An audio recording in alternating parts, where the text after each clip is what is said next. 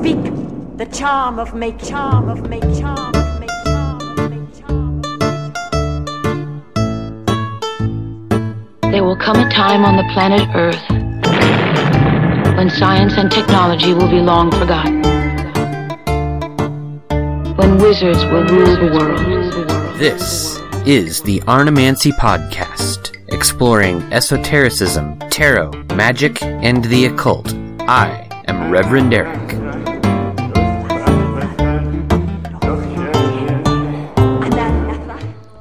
Welcome back to the Arnemancy Podcast. This is our 2020 um, forecast uh, extravaganza part two. I'm here with Andrew Watt. Uh, you probably just listened to part one. I know that we just did part one, so um, I hope that you guys are ready for some more prognostication or whatever you call looking into the future. But that's what we're going to do. um, how are you doing now, Andrew? Good. I'm doing fine. Uh, as we discussed at the end of the last episode, we should start off by reminding people of the chart for the solar return at the beginning of the year. And this is the technique that Ben Dykes discusses in his book called Persian Nativities for Abu Mashar on the revolutions of the years of nativity. And I think this book came out last year. But Benjamin Dykes is just an amazing translator, and uh, there are other episodes of podcasts that you can listen to transit information. And I figured we would do a different technique on this show as a way of uh, improving the quality of, of prognostications for the year. That you'd have a variety of tools to choose from. Yes, I think that's a good idea. Uh, before we start, I want to show off something that I got for Christmas, which is a seven-string li- uh, lira. Which I'll just Oh, that's very cool. I don't know how to play it. Sorry, listeners.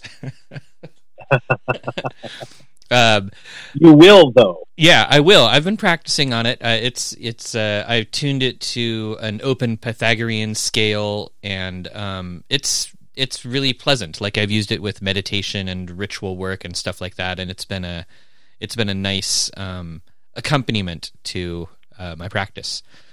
Uh, That is okay. fantastic. So uh, yeah, so let me talk about so the card that I drew for the year is the Knight of Staffs, which is fire and air and is a very volatile card involving sort of the motion of things in the realm of forms or ideas into the realm of the intelligence, into the place where uh, where vagaries can become actual concepts, or where um, abstractions can become like forward moving ideas. But again, it's also a combination of air and fire, so it can be kind of volatile and maybe a little dangerous. But um, overall, it seems like it points to a year where um, ideas might be made more manifest. I think that that's true. Uh, we didn't discuss this in the last episode, but the angles of a solar return chart are considered to be very important. And the angles of, of the chart of January 1st at midnight are, in fact, the air signs. We have Libra as the first house. We have, uh, I, uh, so deeply. Say Um, say that part again. I lost. Libra is is at the. Uh, I said I messed this up so deeply, but we have we have Libra as the first house, and we have uh, Aries as the seventh house. Oh, So we have air and fire situated at the east and west, and we have water and earth at north and south at, in the tenth and fourth houses. But we, this means that we have Aquarius in the fifth house. So intellectual pleasures, or thinking about pleasures, or recalling past pleasures, rather than generating new ones hmm and we have Gemini air as the ninth house, uh, suggesting. I said that the, the four air signs are at the angles, and they're not. But we do have uh, we do have Libra at the um, at at the eastern pole, at the ascendant. Uh, but Gemini is in the ninth house. And what I would take from that is that travel for both um, spiritual reasons like pilgrimages and very practical reasons like making money is likely to be a, a thing of some importance this year. Sounds good to The- me. The signs that are ruled by Venus, who's the queen of the year, are Libra and Taurus. And we have Libra as the first house, so we're going to have to be thinking about how to balance ourselves properly. But we also have to look at how uh, our comforts are derived from past legacies that may or may not be serving us for the long haul. And that would be the other thing to be aware of, to look at uh, at how our uh, how our inheritances of various kinds are providing us with comfort and pleasure and enjoyment in the present, but maybe not in the future. Yeah, that that all sounds well. that sounds interesting. I think it sounds good. um, so, all right. Well, let's. Uh, so, do we want to? We don't really need to review all of the cards that I pulled for the beginning part of the year, but I will say that the last card I pulled for um, for the period that ended July first uh, was Judgment, and we sort of talked about that as being a card of like evaluating everything that had come before. Um, now, when we move into the next period, July first through where are we going? July first to July 1st to August 1st. oh So at this point, we're going to be sort of more or less aligned for a couple of months with the actual first day of, of each month, which is nice. yeah, that is that makes it easy to remember. All right, well, let me get us a card for this period, uh, July first to August first. We have ah, the Lady of Vessels. Um, The Lady of Vessels, yeah, and I guess I should the remind watery people. water, Yeah, no, this is earthy water. earthy water. Yes, uh, I should remind people I'm using uh, Robert Place's Alchemical Tarot. Uh, so the Lady of Vessels would be the Page of Cups in uh, Rider Waite Smith deck, um, and in this case, what you have is uh, the so water of earth or earth of water is basically a place where um, things that exist in the emotional realm, the water realm, are being manifested and brought into the earth realm or the physical plane. So the Lady of Vessels is really about like uh, emotions made real or emotions sort of brought into reality. So I think that that actually matches this chart for July 1st pretty well. It's nice how these things are lining up. yeah, let's hear what the chart says. Oops. The time is 10:48 a.m. Our ascendant is Virgo, so there's your lady of Earth, your earthy Yeah, lady. that right is an earthy lady. She's a very earthy lady. Uh, Virgo is ruled by Mercury, which is in Cancer and conjunct the Sun, but retrograde, so moving away from the Sun, moving past the Sun. And uh, in Cancer, she's ruled by the Moon, and the Moon is in Scorpio, which is, you know, not as ideal. Uh, but we have so so there's your your watery connection. Scorpio is fixed water, and and uh, and Cancer is cardinal water, and and so these two planets are saying to earthly, uh, go do your stuff. You're just going to have to trudge through some mud to do it. In terms of where Mars is, where is Mars? I had Mars written down. Where is Mars? Mars is in Aries in the eighth house. So Ooh, just a moment ago, we were talking about legacy. So this is a, a relationship called the final dispositor, right? That the ascendant is ruled is Virgo, ruled by Mercury. Mercury is in Cancer, ruled by the Moon. The Moon is in Scorpio, ruled by Mars, and Mars is in his own sign, which he rules. So all of those different connections wind up coming back to Mars, and Mars is in a great position to issue orders, but doesn't necessarily see what's going on. This seems like a Mars sort of thing to do. Yeah. so Mars is off on the battlefield, you know, chopping people up with his swords, and he's not paying too much attention to the domestic agenda. But he's still which may be why the Lady of Vessels gets to be in charge at home. even though Mars might be howling out commands, people might not be paying as much attention to him. Right. All right. Because the relationship is called in conjunct. Yeah. Uh, now, Venus is the queen of the year. She's in Gemini this month. She is conjunct, not she's not quite conjunct, but will conjunct over the course of the month. The midheaven uh, in the tenth house. Mm. So, creative, cohering, connective work, helping connect different colleagues from different parts of your work life together.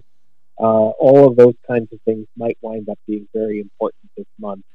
This Um, uh, this matches really well with the card because you know the earthy stuff in tarot a lot of times has to do with um, uh, with work or with employment. So uh, the combination of Venus and the watery stuff with the earth stuff, I think that sounds kind of like what you were just talking about.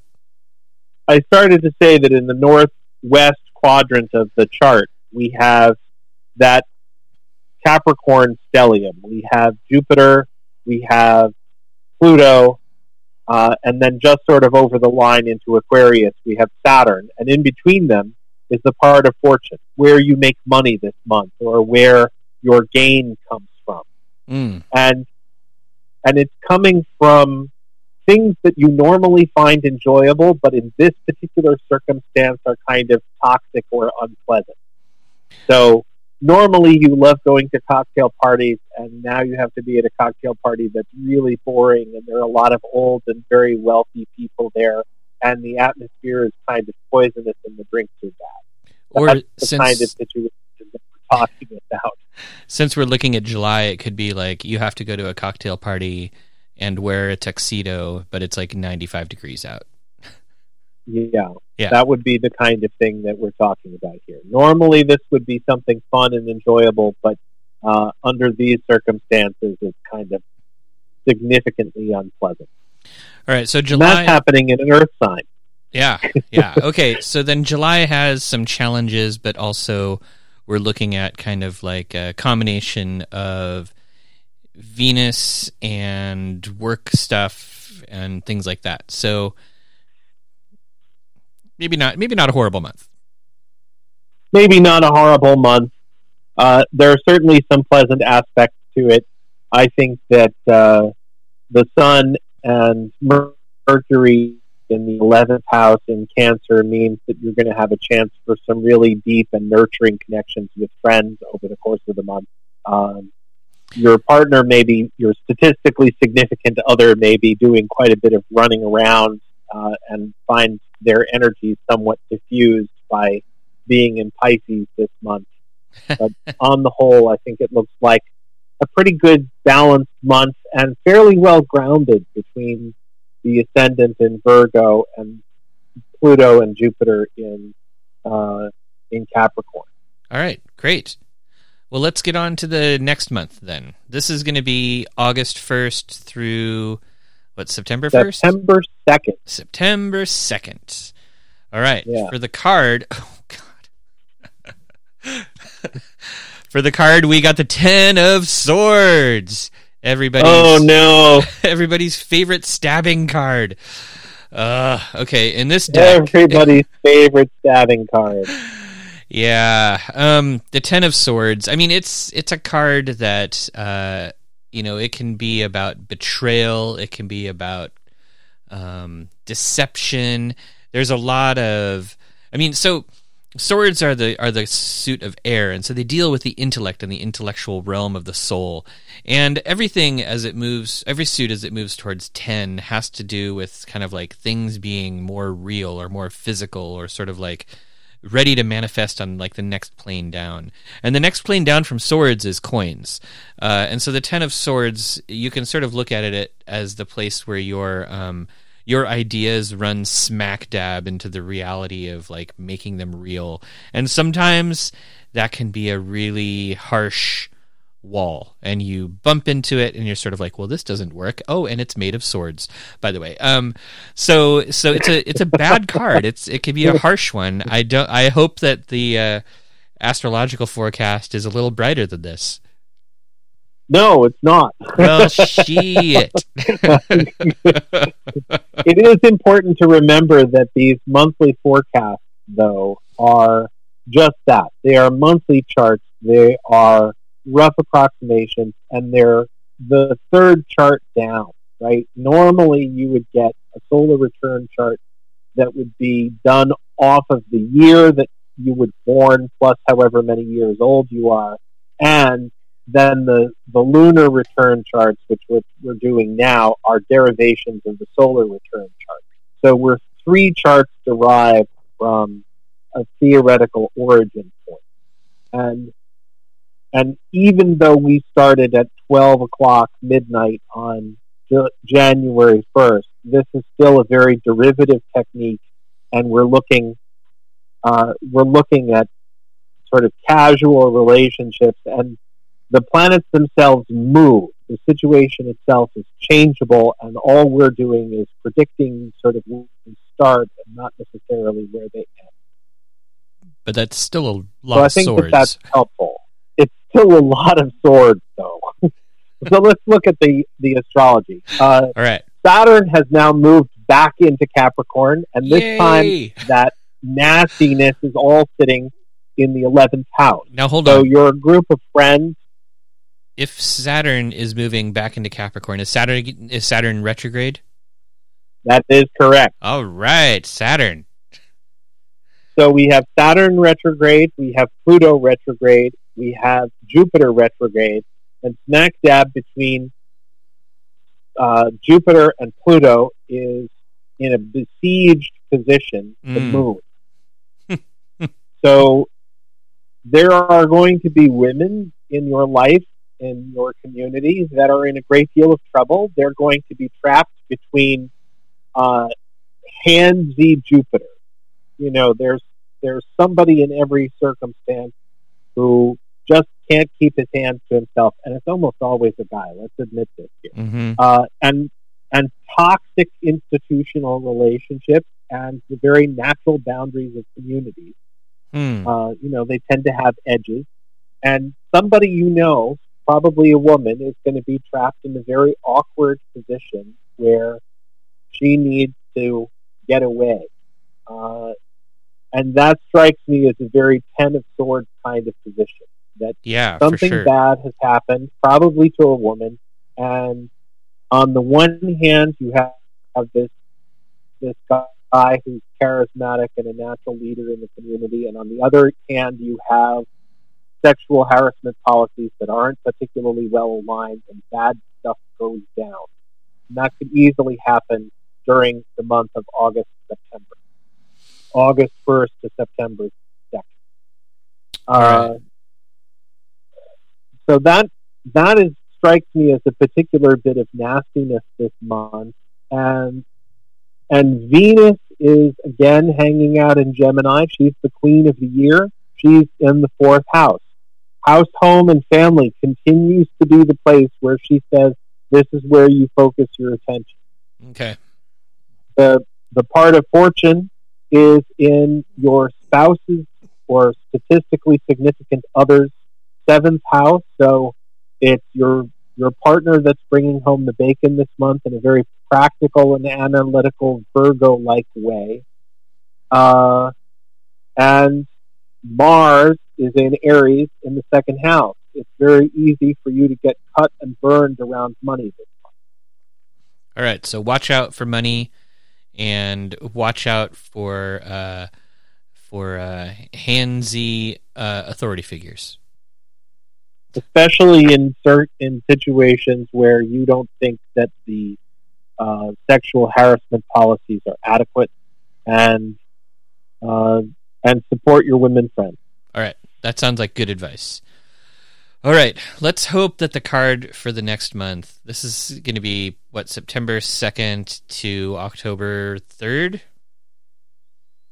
Uh, the October second. October second. All right. Okay, I'm hoping for a better card. Hoping for a better card. Aren't we all? Ooh, not bad. Queen of Swords. Queen of Swords.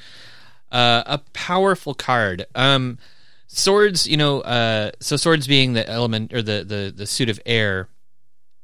Um, I always look at queens as so, so queens are the water card in the in the uh, face cards, and so water of air. I always look at this as being a a um, efficient judge almost, or a uh, the ability to make harsh decisions. Um, while still having some sort of compassion or having um, having the ability to choose right and wrong or even sort of like it's the introduction of of emotional intelligence into the unfeeling logic of air. It's a it's a strong card and there's a lot going on in it, but I do think that there's like a it's uh, it's almost like a union of two things that don't agree very well getting together to make a positive or maybe not necessarily positive, but a move. I think that that that makes a lot of sense. And water and air is also the fog, uh, like the fog of war or the confusion. It's and also it's also month, Lacroix. yes, that sweet, sweet, bubbly seltzer that's not so sweet. Uh, we have the ascendant in Cancer this month, ruled by the moon. The moon is in Pisces, where she's reasonably well dignified and enjoys being. Uh, and she's coming up on a conjunction with the midheaven and with uh, Neptune there.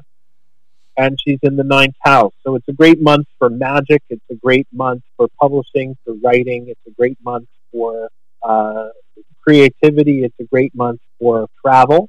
And in Cancer, we also still have lovely Lady Venus, the Queen of the Year. Mm-hmm. So we have a very favorable trine between uh, her ladyship, the uh, the Queen of Night, the Moon, and the Queen of the Year, Venus. So that that strikes me as a very positive start to the year. Yeah.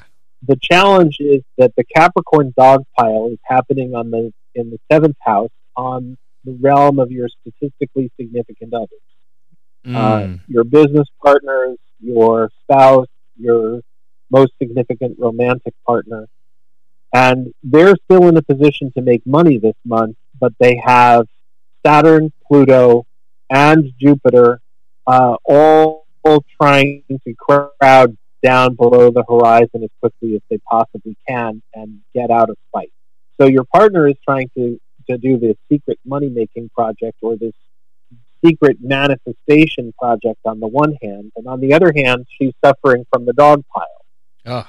And so this is likely to be a favorable month for you because all of the, the nasty attention is on someone else. It just happens to be the person who's likely the most important in your life. So mm. this is a month for you to take your energies of creativity and compassion and love and grace and make sure that somebody else feels loved and supported in difficult times. All right. Well, that's a good um, that's a good message to carry into that month, I think. Okay, next month.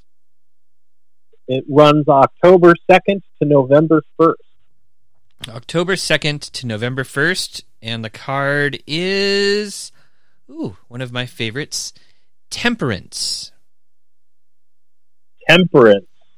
Temperance. Not ex- not so temperance uh, according to uh, benjamin franklin temperance is the root of all virtue and temperance is the ability to sort of like walk the line between extremes um, this card it comes right before some nasty stuff in the fool's journey and it can be about uh, kind of like learning to not overreact to stuff, learning to keep a level head when there's difficulty. Wait, are we covering November? Yeah, this is October to November 2nd.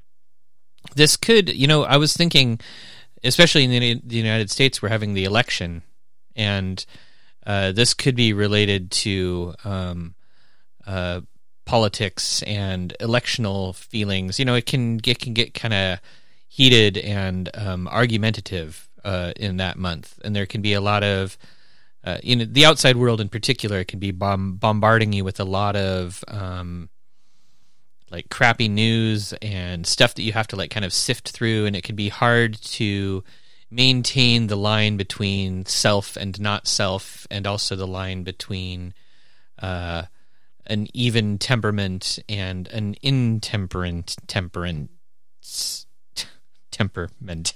Man, that's a lot of words. Okay, y- your turn. Oh boy, thanks. Uh, well, we have the ascendant in Taurus, so we're coming close to the end of the year with the ascendant still in charge and still uh, still ruled by Venus. Like we haven't had a Venus ruled month in several months, and here she is again showing up as as queen of the month as well as queen of the year. When we look to find her, though, she's in Virgo, which is not a place that she particularly enjoys. And believe me, I know because I have Virgo, uh, I have Venus and Virgo in my own chart, and I know just what it is that she's capable of doing for me. Ouch. Uh, uh, so she's she's ruling over the month, and I think that one of the things that we should be aware of here is that if she's ruling over the month before the election, that signals a if we have a woman candidate for the Democrats, we have a very very positive month here potentially for a female candidate, and and yet this is not a very strong position for Venus herself to be in. She is in the fifth house, which she enjoys. That's a great place for her. She's having fun. She's cohering. She's connecting. She's creating. Uh, but she's not herself in a very strong sign, and she is particularly in a position that lends itself to a, a very strong, practical, earthy sort of approach to the world. hmm that stellium of planets that's been bothering us all year in Capricorn Right, the Capricorn now gang. consists of the Capricorn gang. It sounds like a television show. The Capricorn gang is Saturn, Pluto, the midheaven, and Jupiter, and they're in the ninth house, and they're square the moon Mm. and Mars. Ah, So we have this tension between the two malefics on the one hand, and uh, and they're in the ninth house, which is publishing, writing, magic. Like this, this is not necessarily such a good mo- month for magic because there's a lot of tension between the ninth and the twelfth. Our religion on the one hand and our spirituality on the other mhm. uh, the way that we act in the world and when others can see versus what we're praying for in private. And uh, there's a disconnect. All right, that sounds that sounds tense. Um, let's hope that the next month has some good news. I'm nervous about this one. Oh, Okay, are you ready? yeah, I am. Hey, not bad. The two of coins. The two of coins. Yes. So uh, the lion eating the eagle. Is that what that image is? it's a The lion. green lion eating. yeah, he's kind of chomping on an eagle, but they're also the same. They're also the same critter, right? So it's kind of a. yeah, yeah. That's yeah. that's interesting. And Yeah. it's the, and they're wrapped around the sun and moon. hmm which are the, also the coins, the the gold coin and the silver coin. Yeah. So, um, the two of coins, it's it's actually like if you if you go back to the Rider Waite Smith deck, it's sort of like this burst of weird alchemical symbolism um, in the midst of. Oh wait, never mind. I'm thinking of the two of cups. no, the two of coins is uh, uh, You're you're thinking of the the man in the tall hat with the two coins inside of a green ribbon. Right, right. That's it's an the- infinity symbol, and he's juggling them, and the sea behind him is watery and shaky and moving. Um, the Two of Coins isn't necessarily a bad card, but it is a card of uh, so it's a it's an Earth card, and it has to do with sort of expansion and growth. Um, so it's a card that can indicate a lot of like chaos and uncertainty, which is unusual in the coins, um, which tend towards stability. So it's it's where the material world can be a little bit unstable, but there's also this like great potential for growth. And this could be, you know, switching jobs, it could be a change in fortune or health or living situations. Um, or even just sort of like opportunities opening up, but there's uh, but there's a thing in, in the two of coins that is sort of like uh, it's sort of like uh, an earthquake um, out of which good things can come or bad things, but you don't really know which yet. Yeah, it also suggests uh, balancing resources against expenses or balancing income against expenses or Yeah, figuring out how to to risk only one portion of your your resources at a time. Mm-hmm. Yeah. Uh, in terms of the last chart of the month, which runs from November 1st until January 1st, 2020, so it includes the Wait, Uh, so this is all of December as well? no, hang on, I've got that wrong. I'm missing a chart here somewhere. I've covered over it, so we have. I have to go back and generate that one on the spot. Okay, Um, that's exciting. But I I had it is. It's a little terrifying. It means there's one that I wrote about but somehow accidentally deleted. Oh, But the month of November uh, has has Leo as the sign of the month, which means that we're going to be looking to the sun, which happens to be in Scorpio this month. Scorpio is ruled by Mars, and we find Mars in Aries, but retrograde. Oh, And Mars has a trine to the ascendant, and it has a trine to the south node, and the south node has a trine to the ascendant. So we have a grand fire trine, but two of the points are theoretical. mm, Got that? I do. Yeah. His, That's, that, uh, how how does that feel? uh, that feels that feels potentially quite bad for for me. Like uh, Mm-hmm. fire trines have a tendency to destroy expectations, and they have a tendency to uh, to to burn away to ash anything that isn't working. And in this particular case, you've got Mars Mm-hmm. uh, in the sign of the sun, and you have the sun in the sign in the not in the sign, but in you have Mars in its own sign in a decan ruled by the sun, and you have the sun in a Mars ruled sign in uh, hang on Jupiter, Saturn, Moon, Mercury, Venus, Sun. You have Sun in its own in its own sign. So you have a little bit of reception going on between Mars and the Sun, and they're in a favorable configuration with one another. And that doesn't strike me as good because the, the overall ruler of the situation here is the Sun, but the Sun is looking to Mars for what it wants to do. And it what it wants to do is burn down some old stuff. So Now- it could be could be a tricky month. it could be a very tricky month. We also have in Taurus, in the 10th house, we have Uranus conjunct the midheaven and we have the moon.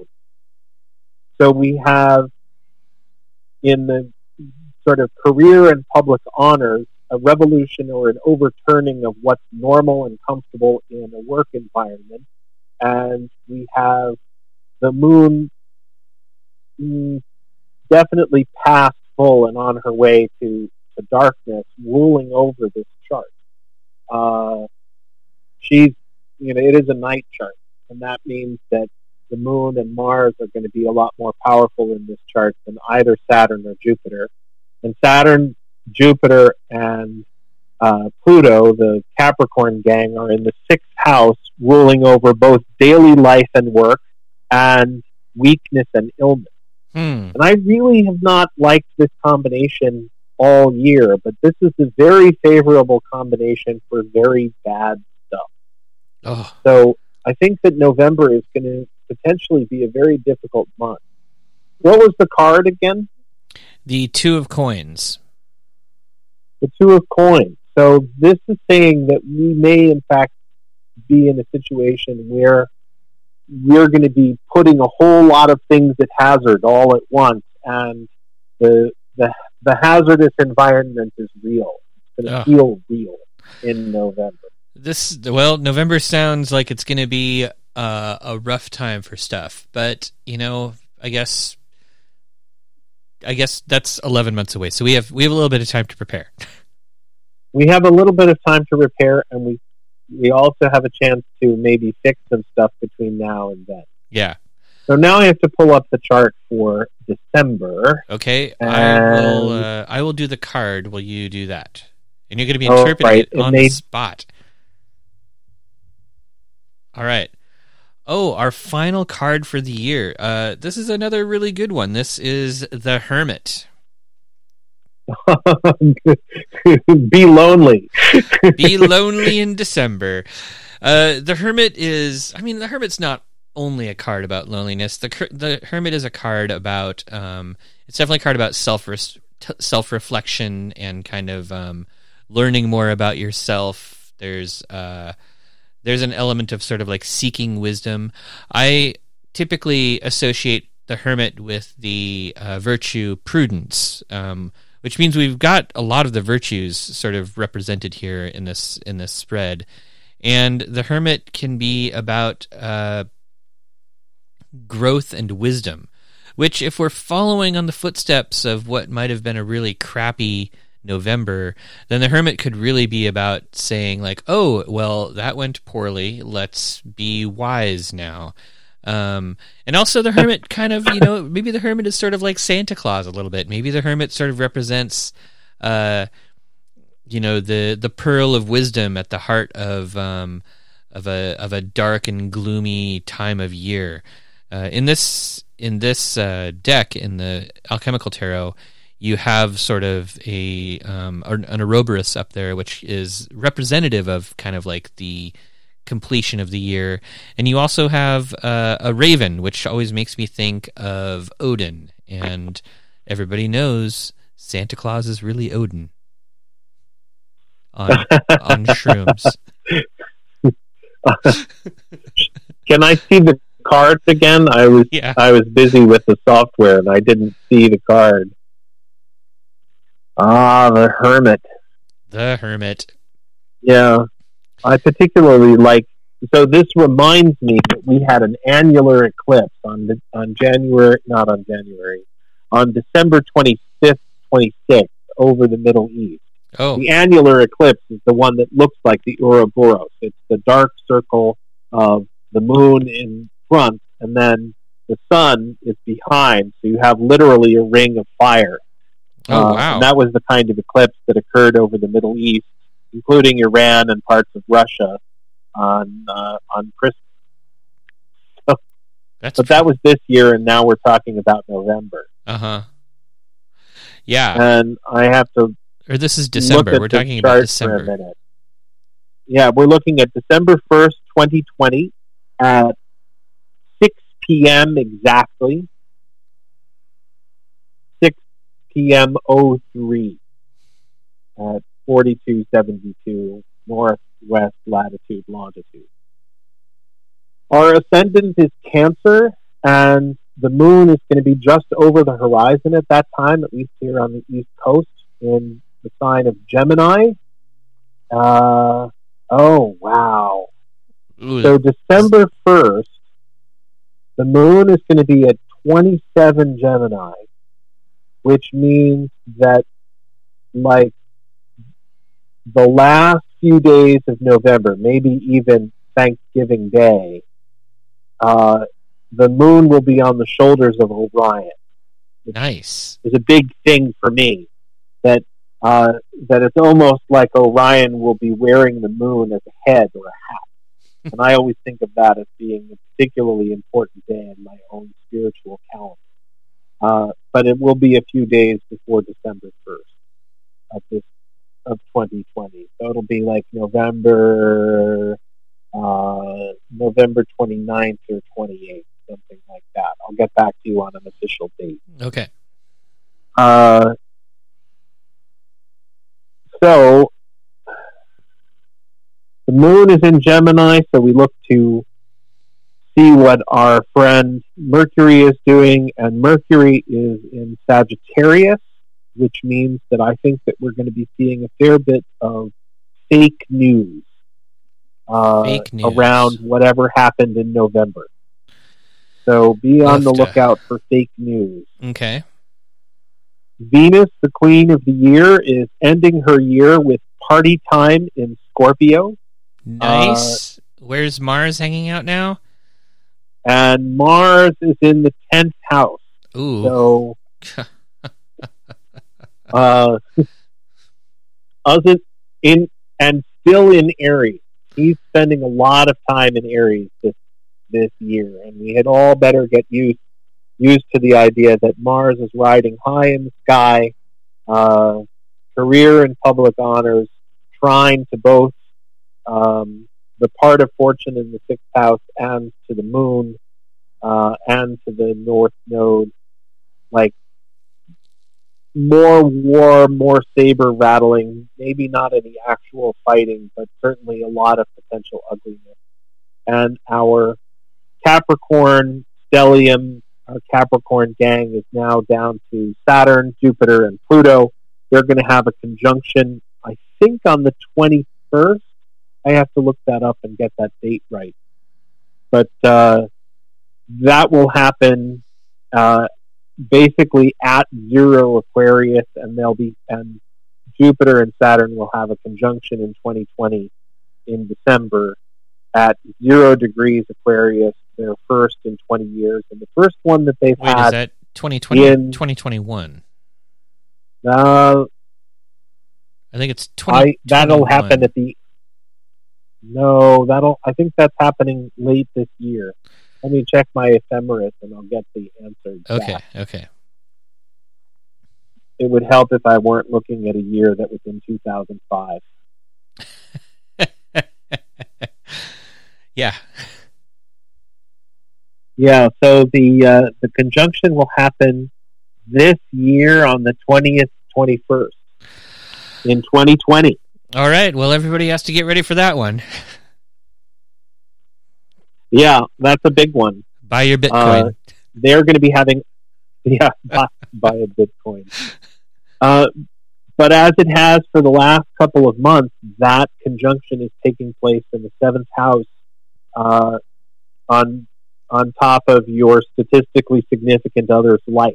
Mm. So they're wrestling with toxicity, they're wrestling with legal implications, they're wrestling with constraints and boundaries imposed unexpectedly or uh, gripping them tightly. And part of your job winds up being figuring out how to help them deal with and manage all of that. Sixth house is where a lot, and fifth house is sort of where we see a lot of stuff going on. The queen of the year is in Scorpio, as I said. Um, we have Mercury, the Sun, the part of fortune, and the South Node all in Sagittarius, and they're in the sixth house. So, big communications or graphic design or publishing projects at work, you stand to make a lot of money, but there's a lot of hyper focus and attention put on you, and you're being overly micromanaged, and people are beating a dead horse, and your year is likely to end with that kind of challenge on your plate. That uh, I watched some movie, and, and, and a character who does some graphic design is on the fifth or sixth version of a project Oh, and- still hasn't gotten paid for it. And I thought that that is it. That's the beating of the dead horse in daily life and work. is you know when you're when the drafts for your project are labeled version 5.0 final draft version 5.01 really almost final draft version 5.03 uh, oh man. uh, last revision version 5.05 really the last revision version oh. 6.0 Yeah. I think every uh, every freelancer has been there at least once. And this is definitely a, a freelance kind of month that Yeah. uh, you have you have the project that keeps going on but doesn't- doesn't ever quite close uh, and Which more more time spent alone at the holidays than anybody really wants to because you have the north node in the 12th house uh, coming up on a conjunction with the moon or just past the conjunction with the moon. Well, it's a uh, it's a year with its ups and downs, but um, but at least we can be forewarned. yeah, we can be forewarned. And I think that one of the, you know, if we recall that we started this project out by uh, by looking at these charts with Arnemancy podcast listeners in mind. hmm that Part of the story here is that that your your life and your work go on. That that there's stuff happening for the whole year. That there's no there's no conjunction or no sign here of a really dramatic, ugly ending. There are some definite unpleasant places during the course of the year, but even if, like a kidney stone, this too shall pass. Yeah. Things Yeah. move on from here. Don't and and keep keep doing things that bring you happiness. hmm Keep celebrating Venus on uh, on Friday morning, and recognize that she's trying to bring good stuff into your life, regardless of everything else that's happening. This is definitely the year for it, and also uh, Mars has a lot of uh, has a lot of stuff going on this year, so it might even be a good time to um, fix your relationship with Mars, and maybe even find some ways to use it to your advantage, and maybe there might even be some good um, uh, elections for for Mars talismans or Mars things coming up too. Yeah, and it's worth remembering that Mars in your own chart is uh, represents your personal drive and ambition. And there are a number of times this year when Mars is going to be in the first house if you want to work on getting in shape or you have, you know, plans to get out there and exercise.